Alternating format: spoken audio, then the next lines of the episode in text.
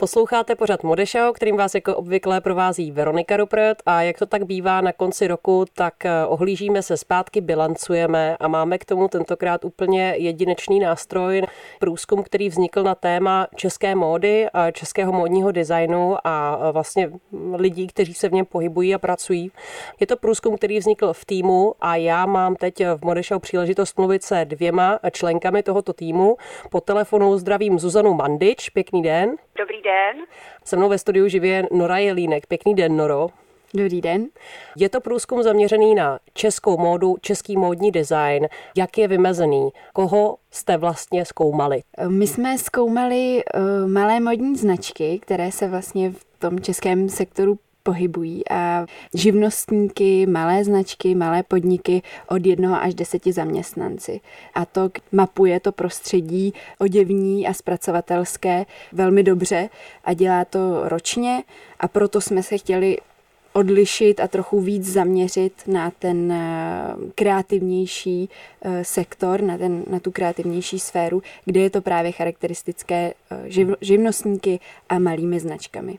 Protože když se třeba podíváme na data, které zveřejňuje ATOK, Asociace textilního oděvního kožedělného průmyslu, tak ty se právě týkají spíš těch větších podniků, které se často pohybují ve sféře produkce textilu nebo nějaké větší produkce opravdu také samozřejmě výroby oděvu a dalších věcí, ať už jsou to klobouky nebo košile. V Česku se toho vyrábí opravdu hodně a není to tak, že ten velký průmysl tady není, naopak je ho tady hodně, ale je tady právě i velmi zastoupený tenhle malý průmysl, když to tak řekneme. Značky, od jednoho do deseti zaměstnanců. Často jsou to právě designerské značky, je to tak. Přesně tak. Zuzano, zdravím ještě jednou po telefonu. Jaký byl vlastně ze začátku ten cíl tohle výzkumu? Když e, jste začínali, tak e, vlastně proč jste do toho šli? Proč jste se rozhodli zrovna tohle zkoumat a jaký má být ten výsledek? A divadelní ústav, který byl vlastně zadavatelem celé této studie, v minulosti mapoval kreativní odvětví, jako například architektura, řemesla, digitální hry a podobně. Eh, bylo jich celkem 13, ale vlastně ten módní design v tom původním mapování nebyl zařazen. A proto vlastně eh, naše kolegyně Viola Fetisová, která je teda spoluautorkou studie, oslovila Institut umění, zda by bylo možné tam módní design eh, zařadit. Tady tato příležitost nám byla umožněna a tím pádem teda jsme se vrhli na mapování módního designu v České republice tak, aby byl teda zařazen mezi těch 14 kreativních odvětví dost mapovaných. Proč je tak důležité, aby byl ten český design zahrnutý do těch kreativních průmyslů? Co to vlastně znamená? Proč na tom záleží? Co mu to může přinést? Jde o to, aby ti, kteří rozhodují o koncepci, o politice vlastně kulturních a kreativních průmyslů, měli podklady a přehled o tom, jak vlastně tady to prostředí modního designu a převážně teda těch malých eh, modních značek funguje, jaká je jeho současná situace, jaký je tady potenciál, eh, jaké jsou potřeby. To proto, aby teda mohli potom ti, kteří vlastně rozhodují a zodpovídají za politiku kulturních a kreativních průmyslů, mohli efektivně společně teda se zástupci sektoru eh, rozhodovat o možnostech dotací, o možnostech rozvoje a tak dále. Pokud nás teď někdo poslouchá, kdo si říká, že by ho opravdu zajímalo, co jste teda vyskoumali, tak pojďme teď k těm zjištěním, které jste vlastně vypátrali. Ta studie má delší název, když to řeknu aspoň ten začátek krátce, potenciál módního sektoru. Můžou si posluchači někde třeba najít online a přečíst je veřejně přístupná, anebo je to spíš jenom pro odborníky, Noro?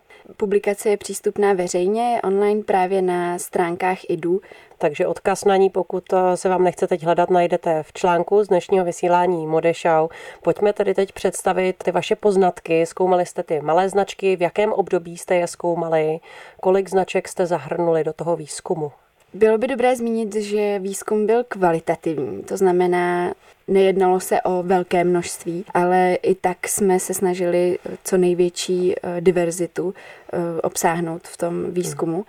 Zkoumali jsme přibližně, Zuzano, jestli mě doplníš, 80 eh, značek. Je to kolem 80, 80. ano, určitě, Noro to kolem 80 vlastně zástupců sektoru, nejenom teda malých značek, ale mm-hmm. i vlastně organizací, které se kolem toho českého módního designu pohybují. Ty respondenti byli rozděleni do dvou skupin. Jedna byla ti návrháři a primárně značky a vedle toho stáli zástupci z podpůrných organizací, vzdělávacích institucí a dalších rolí jako stylisté, fotografové a podobně. Já vím, že O tom je celá studie, ale pojďme teď aspoň pro posluchače Modešau, kteří jsou zvědaví a chtějí to vědět, aspoň teď stručně. K čemu jste dospěli? Vlastně jak se daří těmhle malým českým designovým podnikům a nebo firmám a jaký je tedy ten jejich potenciál, jaké jsou ty jejich výhody a jaké jsou ty problémy, kterým čelí? My jsme zkoumali jak teda silné stránky, tak slabé stránky. Koukali jsme se na prostředí celkově, komplexně snažili jsme se o nějaký celostní pohled, takže jsme vlastně zahrnuli nejenom teda prostředí těch značek, ale vlastně širší prostředí, které ten módní design ovlivňuje, hmm. včetně teda toho vzdělávání, podpůrných systémů.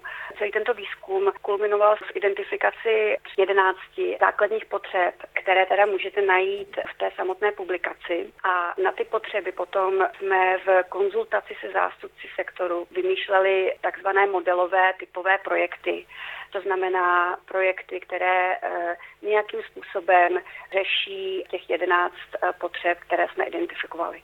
Můžeme zkusit eh, aspoň některé z těch potřeb jmenovat?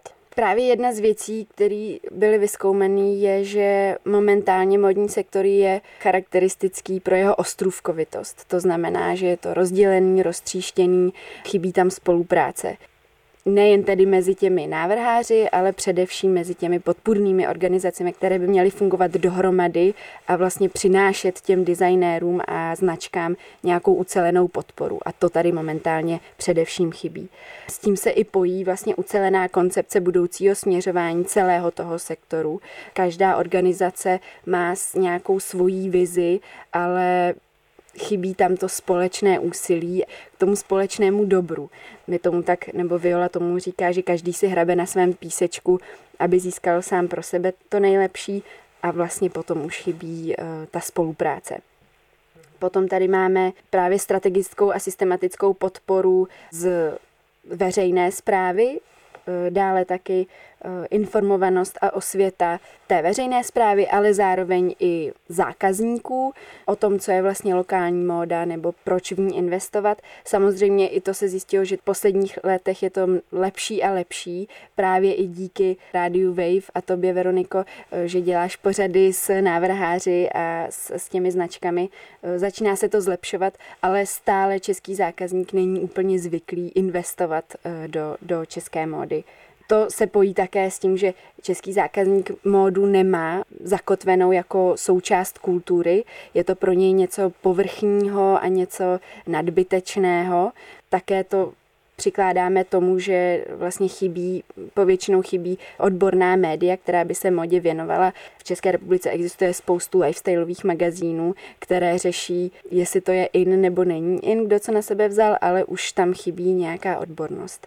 Já když tak ještě bych dodala další potřebu, ta se týká celého toho módního sektoru a to je nedostatek ekonomických ukazatelů, které by eh, přímo poukazovaly na to, co se v tom módním sektoru v České republice děje. V současné době vlastně existuje dostatečné množství informací a dat pro střední a větší podniky. Tyto informace a tyto data jsou sbírána a potom vyhodnocována ve spolupráci s Českým statistickým úřadem a ATOKem a jinými institucemi. Takže vlastně o takové té výrobní části eh, českého modního průmyslu, včetně teda konfekce, máme informací dost, ale eh, daleko právě horší je to eh, v případě, kdy chcete z těchto povšechných dát, která teda k dispozici jsou, přímo zacílit na ty mikropodniky nebo na ty malé podniky. V současné době ta data, jak jsou sbírána, neumožňují. Tento úzký pohled v současnosti nelze od někud uh, vlastně vytáhnout.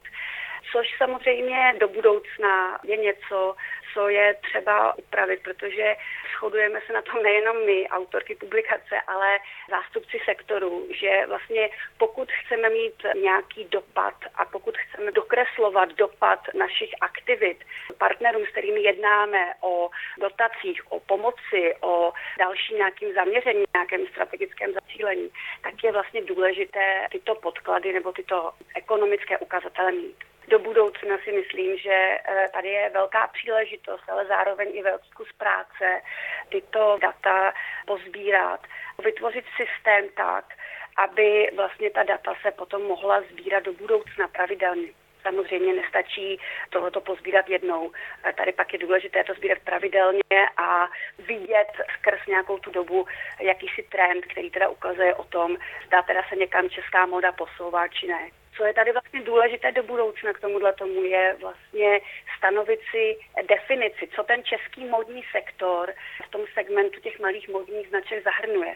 Protože koukat se na to třeba jenom skrz výrobu nebo skrz prodej vlastně je svým způsobem takové tunelové, protože i ta česká móda, i, malý, i, i vlastně malé modní značky v rámci těch svých aktivit zahrnují širokou škálu profesí. To od marketingu, od médií, od těch kreativních příbuzných profesí, fotografové, stylisty, make-up artisti.